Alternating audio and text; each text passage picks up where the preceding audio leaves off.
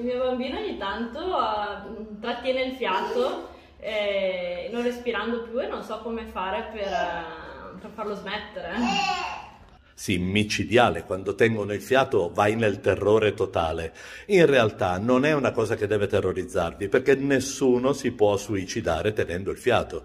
Cosa succede nella peggiore estrema delle ipotesi? Che svieni, poi parte il pilota automatico, la respirazione riprende e non è successo nulla. Io non ho mai visto un bambino svenire, ok? Mentre di bambini che tengono il fiato se ne vedono tanti. Perché? Perché chiaramente gli fai un dispetto, gli togli un gioco, gli dici no e lui parte con una reazione di questo questo genere. Siccome ti mette nel terrore, alla fine la vince lui. Vuoi provare a interrompere questo circolo vizioso? Gli soffi in faccia, oppure gli spruzzi in faccia un po' di acqua e smette. Il tuo bambino tiene il fiato? Stai ascoltando Dottor Beppe di Pediatalk. Cercaci sui social o vai su pediatalk.it.